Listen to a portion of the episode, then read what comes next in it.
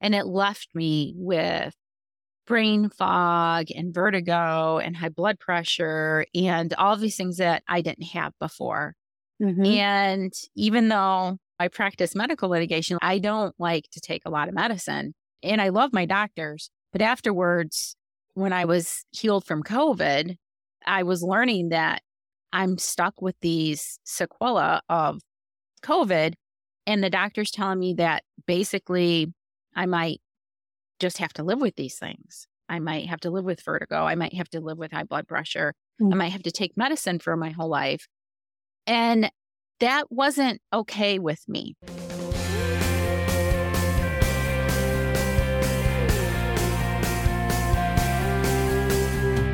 I am Lisa Rohrs, former executive coach turned podcaster and digital course creator.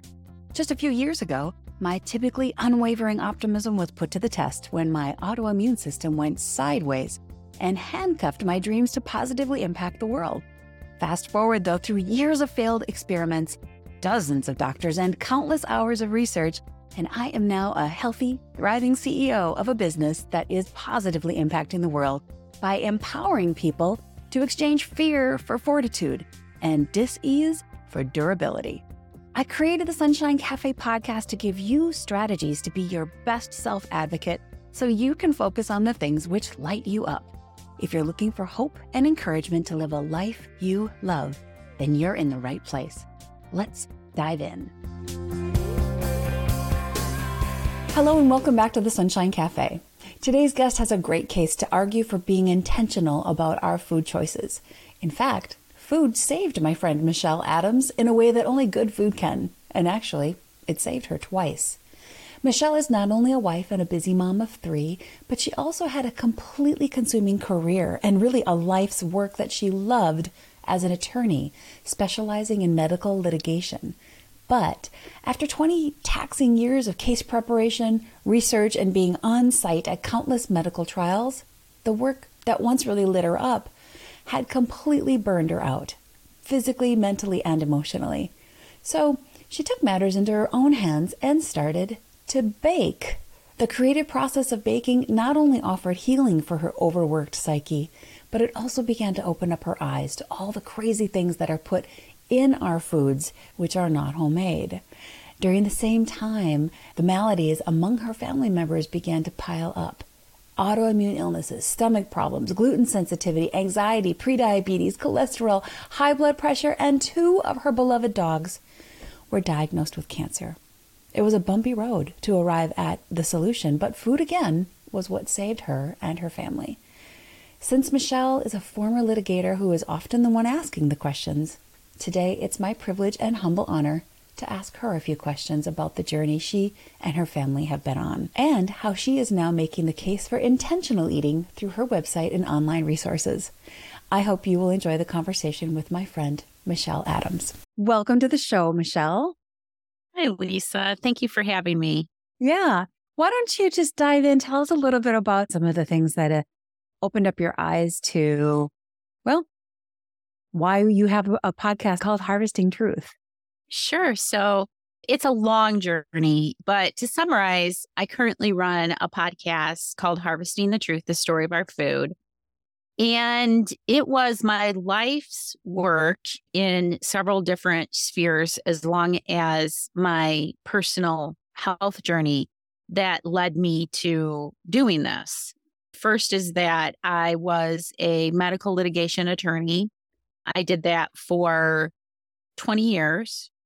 And I learned a lot and saw a lot doing that. And it deeply affected me.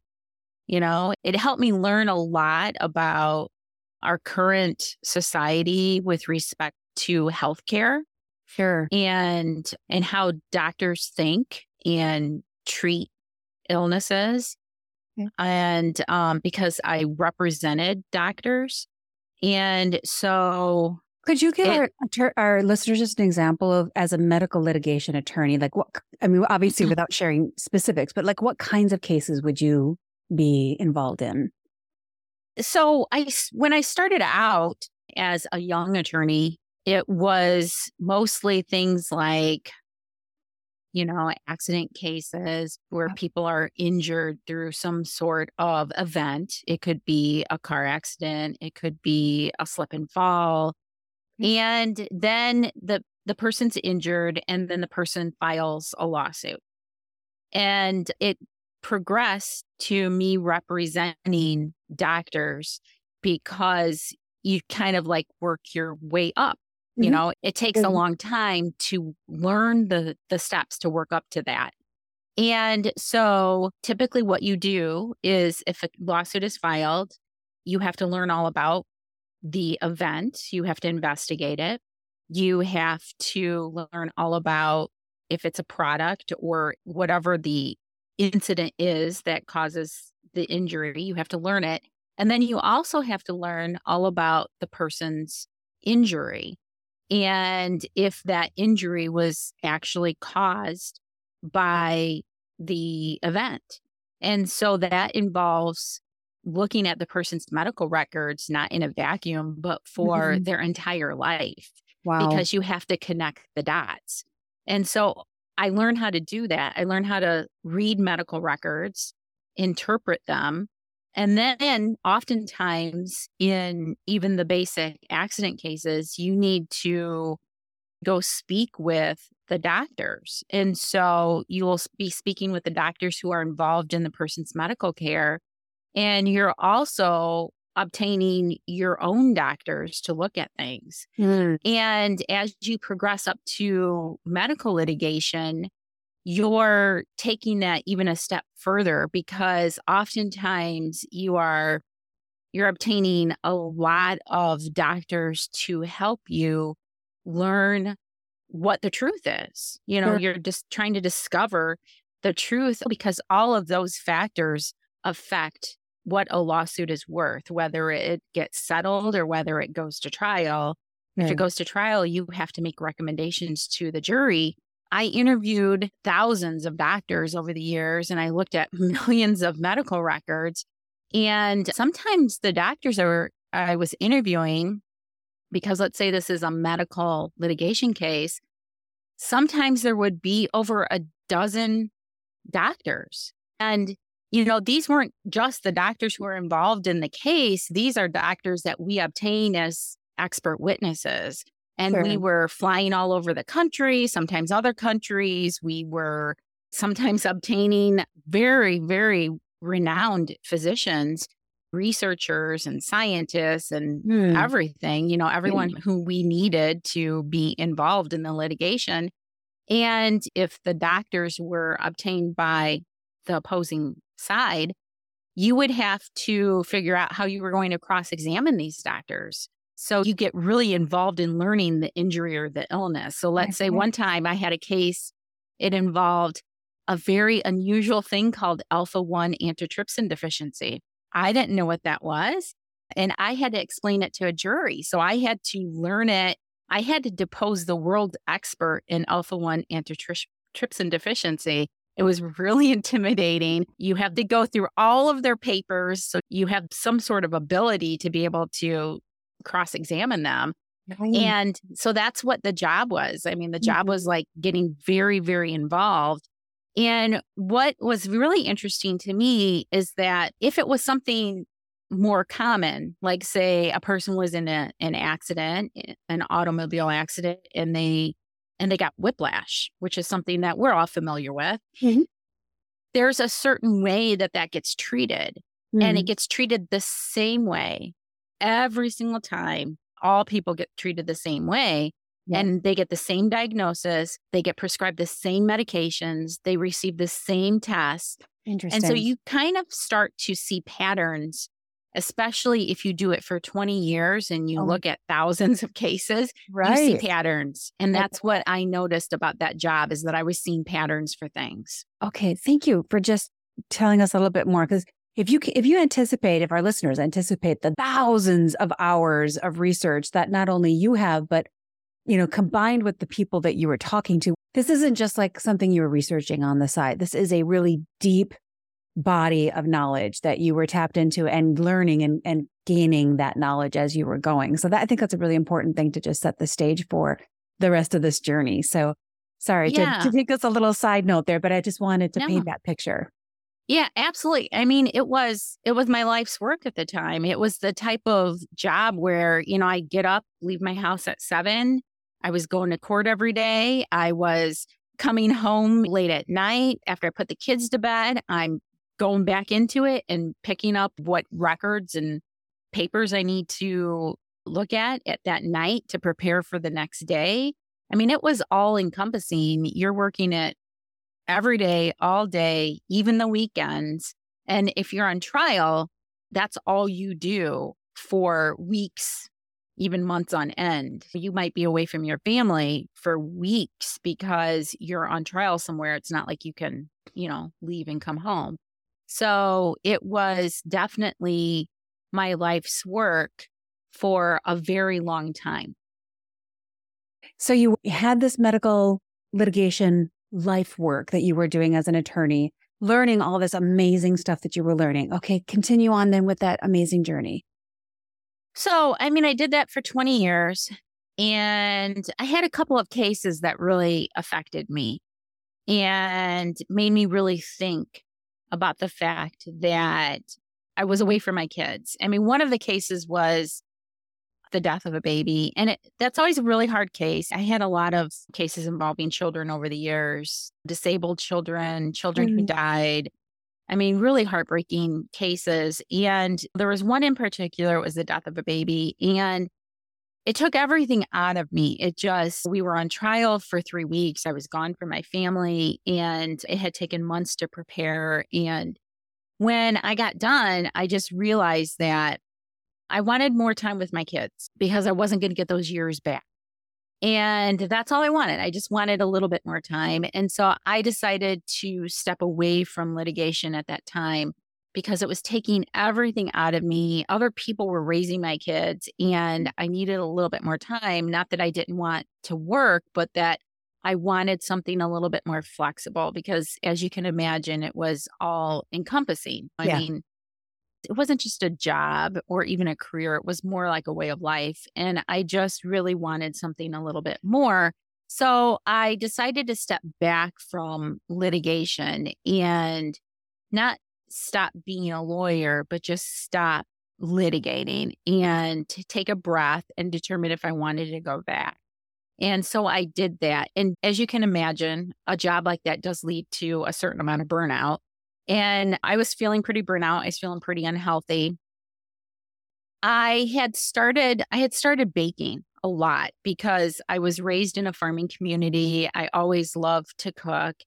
And of course, I, I grew up Italian and food was really important to us.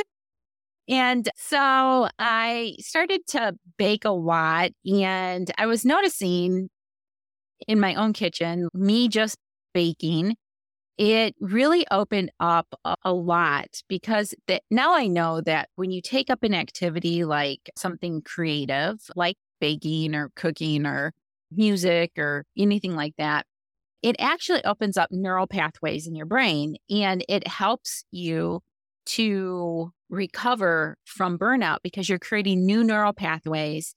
And also, you're doing something fun, creative, joyful and you start to kind of recover and heal yourself through your brain power. Mm-hmm. And so I noticed that it was helping me to do that. And I noticed also another thing is that I realized that because of my job, we had become a family dependent on typical supermarket food, takeout, fast food. And somewhere in there, you know, even maple syrup became just high fructose corn syrup. And I realized that by baking my own desserts, pastries, muffins, cookies mm-hmm. for the kids, that it not only tasted better, but it was better. It was better for us. And so that was the start, I think, of my food journey and me. Even though I had been raised in a farming community and Italian and all of that, like that really that was my passion was food. But when I was baking in my kitchen to heal myself, it was the start of me realizing the power of food. Mm, interesting. Yeah. And so I I was baking a lot and I was stepping back from litigation. And my sister and I decided that we were going to open a bakery. It was honestly just a passion project. We weren't intending anything. We weren't, we really weren't. We were just gonna, we were just gonna bake some stuff. We might like go to the farmer's market or whatever on the weekends after we both worked. and it just grew. And we realized that if we instituted things that were important to us, put ingredients first, bake with the seasons, really focus on handmade small batch methods, that the food that we were making was just a better quality, so much better than anything you could buy in the store. And that's when I started to realize about ingredients in food. You know, I was paying attention to the fact that I could make something in my kitchen with pantry staples like flour, sugar, eggs, and butter. And if I went to the grocery store to buy the same thing, there's a list of 30 things, words I can't pronounce. Even you, who has that plethora of research, and even you can't pronounce them. Oh, you'd need to be a scientist to know what those things were, and you would need to research it, which, you know, was my career. Most of the times I didn't know what things were. I didn't know what alpha 1 antitrypsin deficiency. I didn't know what that was until I started to really research it, as with everything that I had done. And so I realized that the things that I was baking didn't have all of those harmful chemicals. And so that's what we did. We opened a bakery, it grew. We ran that for a very long time, for about 10 years. And then when, when it was time to like to step away to step back from that i was still practicing law the whole time i had just switched my field to more of a business law than litigation. Okay. And then I got COVID in the height of the pandemic. And it really affected everything when I got COVID because it turned into long COVID. I had double pneumonia COVID. I was in bed for two months. Wow. And it left me with brain fog and vertigo and high blood pressure and all these things that I didn't have before. Mm-hmm. And even though I practice medical litigation, I don't like to take a lot of medicine. And I love my doctors. But afterwards, when I was healed from COVID, I was learning that I'm stuck with these sequela of COVID. And the doctor's telling me that basically I might just have to live with these things. I might have to live with vertigo. I might have to live with high blood pressure. Mm. I might have to take medicine for my whole life. And that wasn't okay with me. You know, I I didn't want to do that. And at the same time, I was looking around at myself and my family and I was realizing that my kids were really unhealthy. My son had a lot of stomach problems. My daughter had an autoimmune disorder. And I had two dogs at the same time had died of cancer. And I'm like, what is going on? It just felt like all at once, all these things were happening. And it made me do a, big deep dive into our food. I had done that when, like I said, I became aware of ingredients when I was baking, but mm-hmm all this other stuff, like everything that we are eating, you know, everything in our pantry. My New Year's resolution clean out the pantry every year, clean out the pantry, clean out the pantry. And this time I'm like, you know what? I'm not just going to clean out the pantry. I'm basically going to throw the pantry away. And that's what I did. I went in there to clean out the pantry. And when I was left, there was nothing in there. And my kids were like, Mom, where's the food? Where are all the chips and all the things that we used to snack on? Yeah, we don't have chips anymore. Beautiful. In our house. That's we don't beautiful. have. Yeah, we buy if if they want chips, they know what they're going to get from me. They're going to get these organic tortilla chips from Costco and that have just basic, you know, ingredients yep. in them. We don't have any chips in our pantry and we were a family of chips mm-hmm. before that. You and many others. Yeah. All right, so the pantry got dumped. Then what happened? Well, a little bit before that, I had actually started with my dogs because I wanted to know why did they get cancer? because I had two golden retrievers and I know goldens are kind of known to get cancer, but I'm like, why? Why did they get cancer? Good question. And I had one who had a stomach tumor, and then I had another who had bone cancer. And my dog that had the stomach tumor, she had died right before COVID started. Oh goodness. Yeah. And then my dog that that died next, he was diagnosed with cancer right after the pandemic started. And he had bone cancer. And I'm thinking, why? Like, why is this happening? He's like 10. Why is he have cancer? And at the same time, I got COVID. And that's when I started to really deep dive into the dog's food. And I'm like, well, if this is a concern for dogs, what about people? And I was looking at things like pesticides and the chemicals that they were eating and the byproducts that they were eating. And I just started to research everything because that's what I had done for so long. You know, my Mhm. whole career was research. Yeah. And so I started to research everything. And I was honestly not feeling well myself. So I had time to research and I spent a lot of time researching what was going on. And I came up with the fact that it's the food. It was our food that we were eating that was harming us.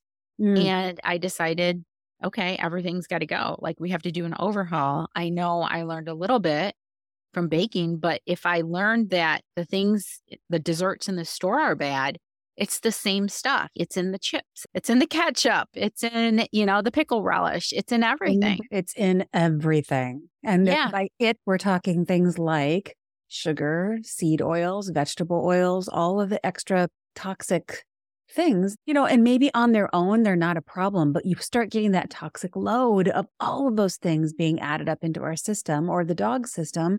And then something's got to break, and it's usually the cell. Yeah. You know, I was learning that everything that we were eating was causing a lot of inflammation in our body. And all this inflammation was going into our cells. You know, nobody was talking at that time was talking about the gut microbiome. Mhm. In fact, my son's story, and this was all happening at about the same time, was that he was suffering for years with irritable bowel. Mm. And he went through all the tests. And I was familiar with all the tests because, I, you know, for years, that's what I did. And I was familiar with the tests that they run. You know, standard stuff. It's like you go to your doctor, you tell them you have this, and then they do some blood work to see if there's anything going on. Does he have an ulcer? Does he have, you know, what's going Mhm. on? Like, is why is he have irritable bowel? Is there anything obstructing in his stomach? Are the other organs all working? So they do the blood tests and then they start to do some scans. And then they refer out to a specialist when nothing's working. After they try like some medications, they tell you to do over the counter omeprazole or famotidine or something like that. That doesn't work. So then they might prescribe uh, something stronger. And then they refer you to another doctor, an expert, you know, a GI expert.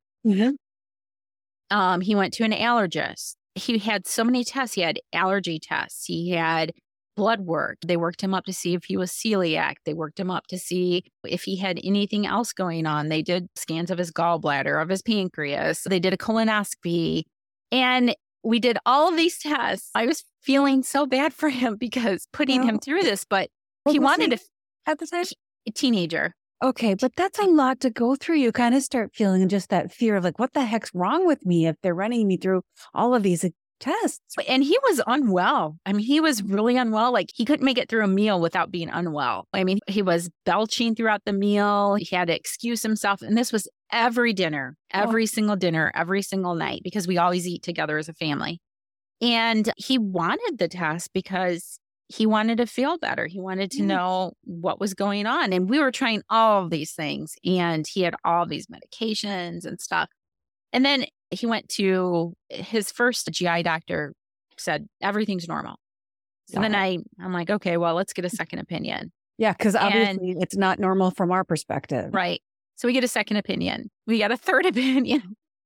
And all all these experts are like, there's nothing more we can do. Like maybe we can repeat the blood test in six months. I'm like, I asked the doctor, I'm like, well, what is that going to do? What information are you going to gain from that? Because you've already done all these tests. We've we spent all this money because we had a high deductible and we spent all this money on these tests. And I'm like, what what information are you getting? And what can you tell us? And even though these doctors are well respected and they get a lot of glowing reviews from their patients, I wasn't getting any answers from them because they didn't know. And if they did know, they weren't telling me. So, you know, we went home from that and I'm like, well, it's up to us. Like most people, I think nowadays, they don't take control of their health and they say, I guess I just have to live with this. Mm-hmm. And that wasn't okay with me. Like we weren't going to live with it. And so I decided that we were going to change all of our food because I was learning that this is what the problem was. And even though this is the problem, nobody was asking us, well, what do you eat? What kind of diet you have? What kind of food Yeah. are you putting in? Right. You know, the doctor, eh, in a general sense, doctors do say, do you eat a healthy diet or something? You know, well, and then you might, oh, yeah, like I have like three meals a day or whatever. They don't go dig further and say, what do those meals consist of? Or even remotely mention, well, did you know that if you're eating too many corn products, corn has a lot of pesticides in it? Or did you know that maybe your gut microbiome is off and is causing a lot of your problems and you need to have a probiotic? And they don't talk like that because we're not that type of society. They're trained to diagnose and match a drug with the diagnosis. That's really what their training is so much about. Yeah, and I I totally agree with that. It's true, but in representing doctors for many years, like doctors have a lot of requirements. Right. They have Like to ongoing just like learning. Yeah. yeah, just like lawyers, they have continuing medical education that they have to do and they have conferences that they go to. And so I know that the doctors learn more about nutrition than they were uh, taught in school. But I don't think that there's time or incentive to apply those things or learn more because of the society that we have. Um, and the doctor's relationships with insurance companies as well as pharmaceutical companies, for instance. So I think that, you know, whereas doctors might hear about these things, I don't think that they dive into them, unfortunately. And so I think we need to do that ourselves Mhm. because, and we need to seek out the information from the people talking about these things because this is important stuff that can really change our lives and prevent disease, which is what I'm all about. So we took control of our food. And by doing that, my son got well. He doesn't have any problems eating. Like none anymore. No, he was even he was even pre-diabetic at the time. Like his his levels were all off and his levels just kept creeping up and I lo- if my doctor ever listens to this, I want you to know I love you guys, okay? yeah, I do. I I love my doctors. One of them saved my life uh, when I had appendicitis and I didn't have classic symptoms. He saved my life. He was amazing. But that's the thing. He knows how to treat illness really well because that's what he does. And he just doesn't know how to prevent disease or for things like this where you have to start thinking a whole person type of thing. Like you have to think about everything going on in your life and looking at yourself more Well, and in their defense, a doctor can't know each person individually. They just, like you said, there's not enough time for that in a day for them to know each person individually. You have to be be a self advocate to bring that part of it to the table anyway. So Yeah. But no, my son's blood sugar is gr- great. He has no problems. He eats a lot. He's Mhm. gained weight. He sits down to a meal. He doesn't get up until he's finished. It just just for him. I mean, even just for him, if I did this for no other reason, I know that I set him on a good path in life Mhm. where he's well and he can have a great life now. Yeah. Yes. I expect that at least someone out there is wondering how long did it take of changing your diet before your son started seeing results?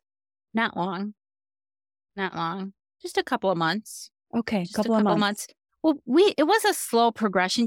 I think it's overwhelming to think about doing all of that, you know, all at once. It's overwhelming to people, and then people won't want to do it. Yeah. I'm not telling you to go home and throw out all of your food. You know, it starts with one thing, and it starts with recognition and intention. Like if you start being more intentional about what you're eating, then it becomes a lot easier. And then he was addicted to sweet and salty things like most people are because they put way too much sugar, salt, and fat in our food in order to get us addicted to it because they want us to keep coming back because food makers are businesses and their profit margin is important to them because that's how they make money. You know, if the profit is low, then they get rid of the product and they move on to a different product that has a higher margin for them. They're like any other business. And, the more so, addicted we are, the more we eat, the more profit they make. Right. And so we had to basically change his taste buds, get him off of the sugar, salt, and fat that he was consuming. Mm-hmm. And quite honestly, that all started with awareness. And I'm I'm fortunate I have a very a very kind, caring son that listens to his mother because you know, when I talk, he listens. And mm-hmm. and unfortunately for them, I talk a lot. And so you know, he might have tuned me out, but I think he was at the point where he wanted to get better. And so he listened to the things that I was saying. And I really focused on making all of our food. Everything from the bread we were eating to all of the desserts to, mm-hmm. you know, I just switched up everything, quite honestly. Mm-hmm. Our whole kitchen has changed in mm-hmm. the last couple of years. And I feel like it just it was awareness plus because your kids are going to eat out often uh, when they're away from you. And so they need that awareness. You need to tell them, guide them because they don't learn these things in school and they don't learn these from things from their doctors. And so you need to help guide them like, here's the things that are good to eat. Here's how you should be eating. And then they can make really good choices when they're out. And then offering things at home, like not everybody's going to make their own bread, but you could buy better bread. And that's the whole thing. It's like just awareness about what is in the food that we're eating. Mm-hmm. Yeah, it is so true. And, you know, I, am not sure about you, Michelle, but when I was growing up, I learned zero about food except for the food pyramid, which, by the way, has been completely spun up onto its head. Um, and I never learned to look at the labels and read what was in things. So to just equip our children to know what to look for and Yes, sometimes you're going to have things that aren't the best, but don't make that the default. Have that be the exception versus the rule. Yeah, I mean, that's the whole thing. It's not that you can't have anything fun. It's that, let's say you're on the, a road trip and you stop at a convenience mart and you grab some Cheetos. Mm-hmm. you know you're eating something bad. Yeah. And you know that that's why we call it a treat. You're not going to eat it every day. You're going to eat it at that moment because that's your treat. And it's the awareness thing is the key. You know that it's bad. It's just not part of your nourishment.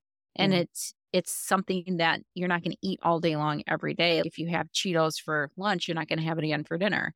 And so that's the big thing is just not depriving yourself and not looking at as depriving yourself.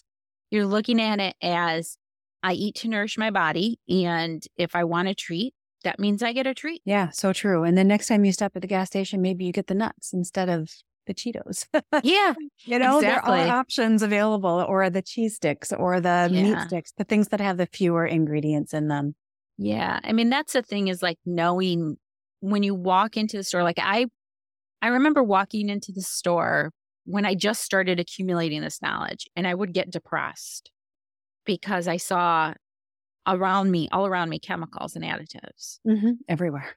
And and it was depressing. And I actually stopped going to the store. I have a really awesome husband who would go to the mm-hmm. store for me for a while. I just give him a list and he'd go because I'm like, I can't walk into the store right now.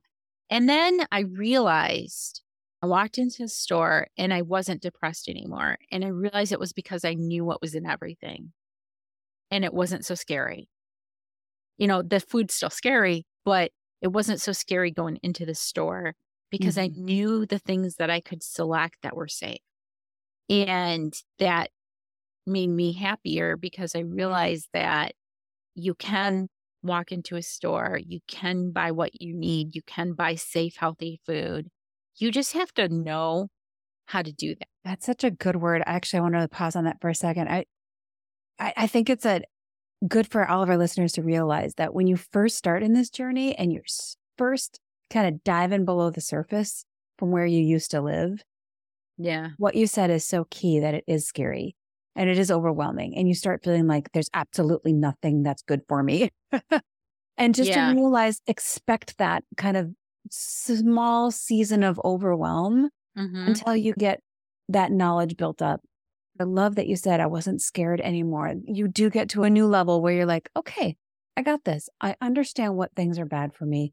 And I know where in the store I can go where I can find good things that'll nourish and fuel my mm-hmm. body.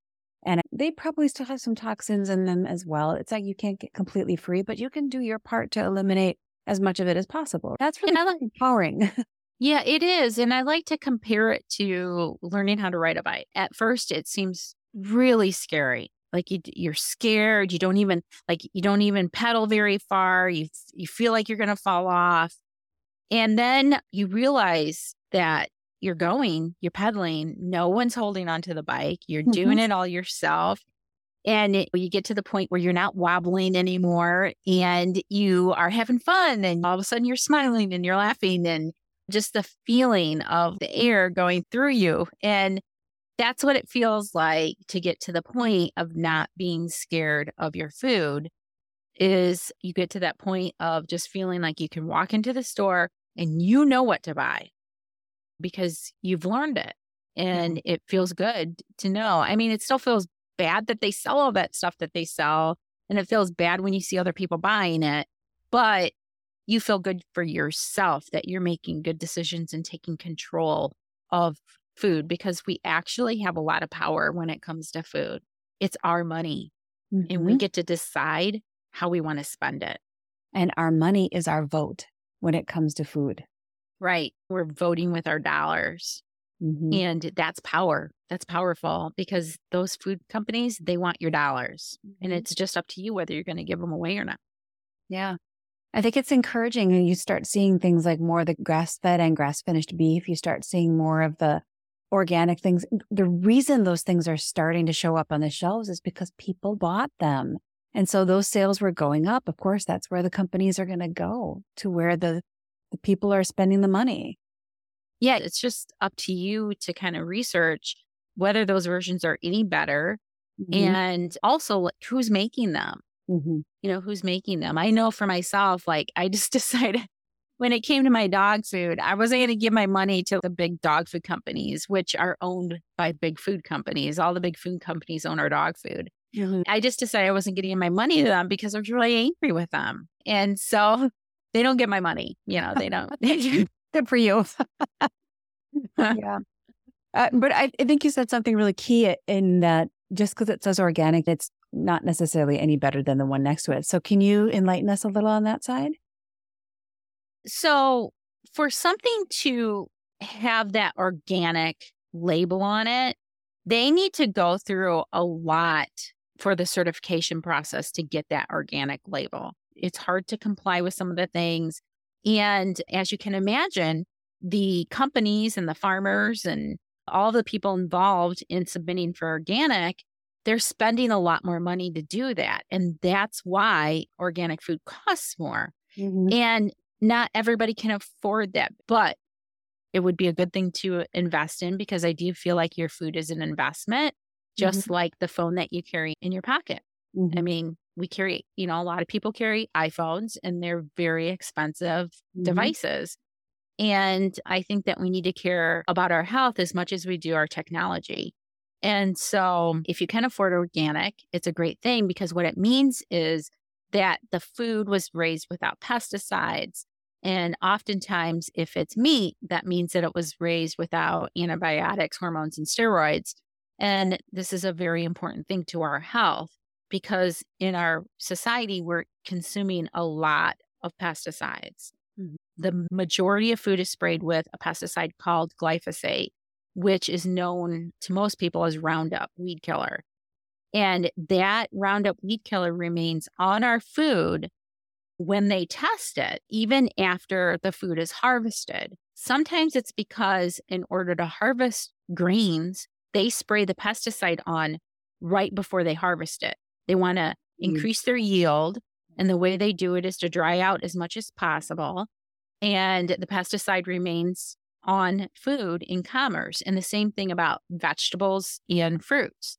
There's certain fruits that are very dirty that if you can't afford to buy organic food for everything that you eat, maybe you can afford to buy the dirtiest produce as organic versions, which happen to be things like apples, strawberries, blueberries, blackberries, I mean, all kinds of berries, green beans, spinach, any leafy green.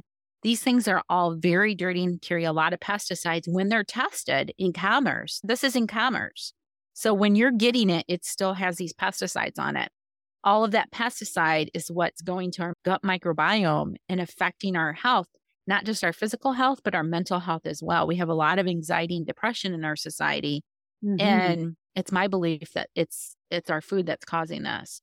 At least part of it, not all of it, but part of it. Mm-hmm. So if you can buy organic, it's really important to do that so that you get cleaner food. You can't guarantee it's pesticide free because when they're spraying crops, that pesticide carries blows into yep. Mm-hmm. yeah, and plus it's pesticides are in our water and our soil, and because of that, you might not get pesticide free food if you buy organic, but you're being guaranteed that the food has been raised without pesticides being directly sprayed on it. Yeah, so you could at least assure that you're getting less than you might have gotten otherwise. And if I'm going to spend my money, I'd rather spend it on good food than at the doctor's office where I'll end up going if I eat the bad stuff. So in yeah. some respects you kind of you got to weigh the the the differences there, but the organic food isn't that much more expensive and if you can't afford it, maybe you can make yourself aware of the food that has the most pesticide and just buy versions of organic for that type of food. that one, yeah. That's that's like the most harmful. Right. And that's what I recommend to people is there's certain food that you should buy organic and there's certain foods that are known to be safe and you don't need to buy organic versions for that. And if you're not buying packaged chips and frozen dinners and all the bad food, you know, sodas and like I stopped buying any drinks. I mean, my mm. family knows like we drink water. and we I do not buy any of those like Gatorades or anything like that anymore. And if you're not buying any of that, you can afford to buy organic. Mm-hmm.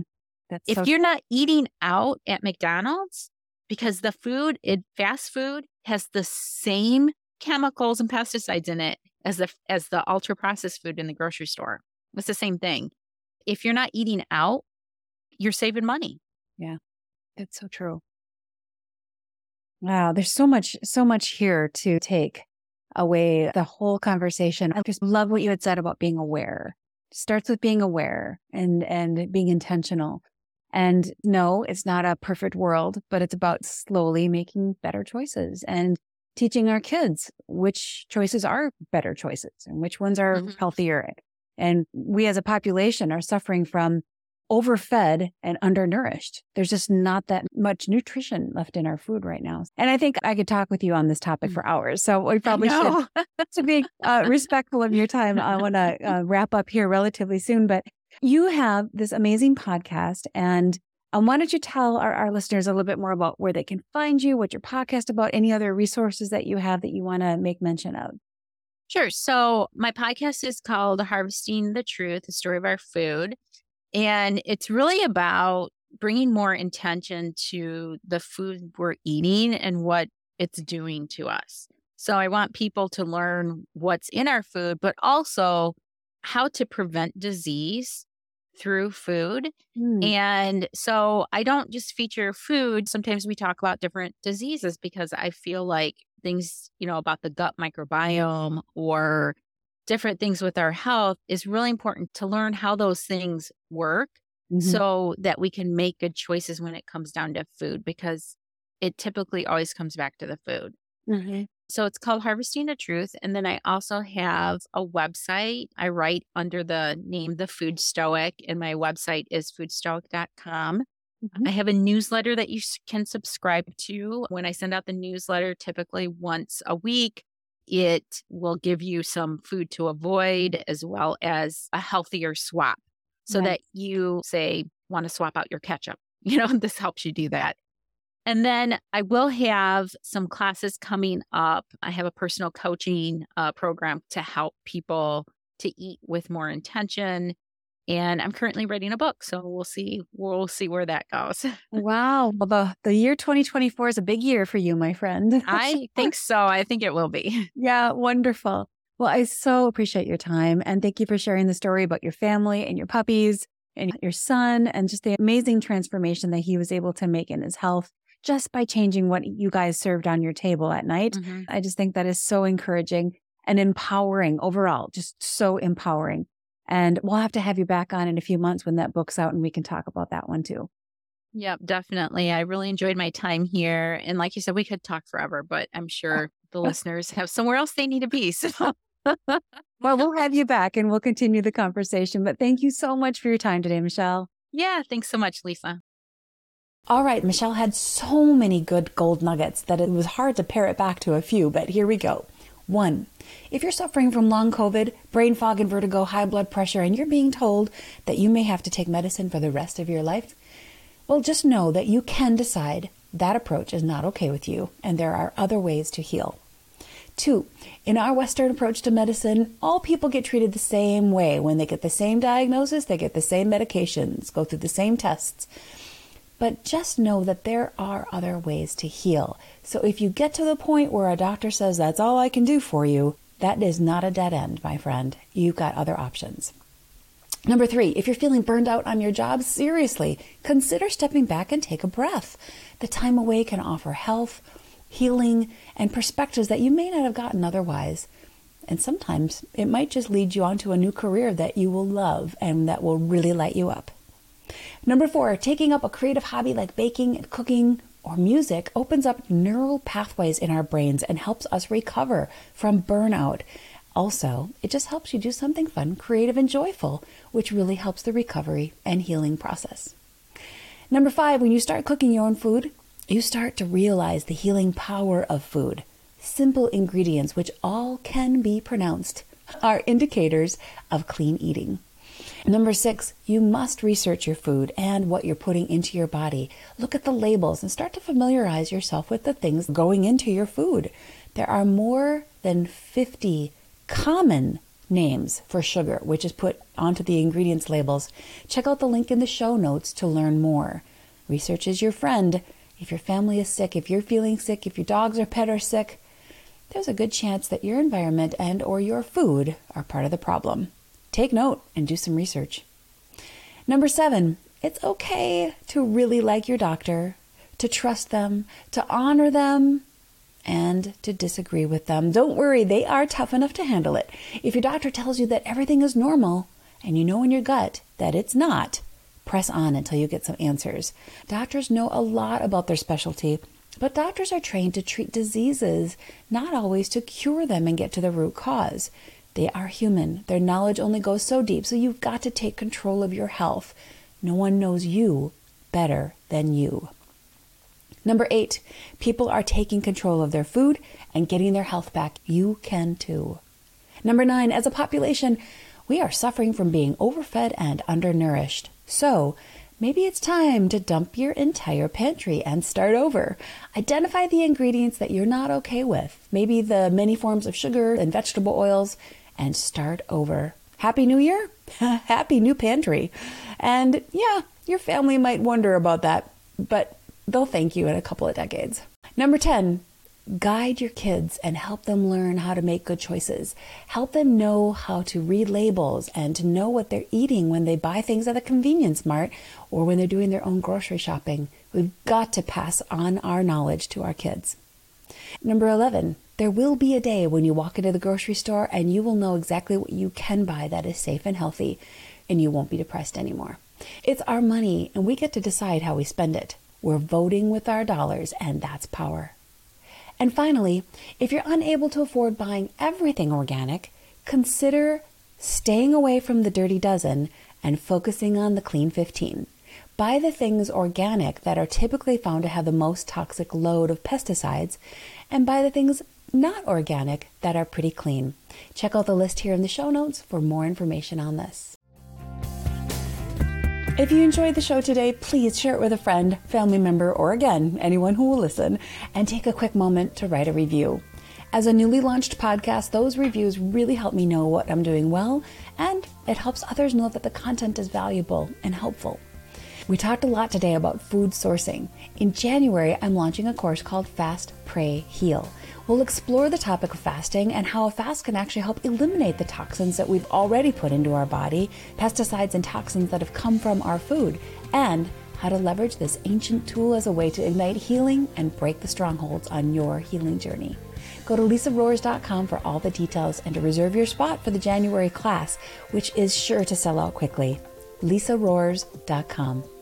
Thanks again for joining. God bless and have a beautiful day.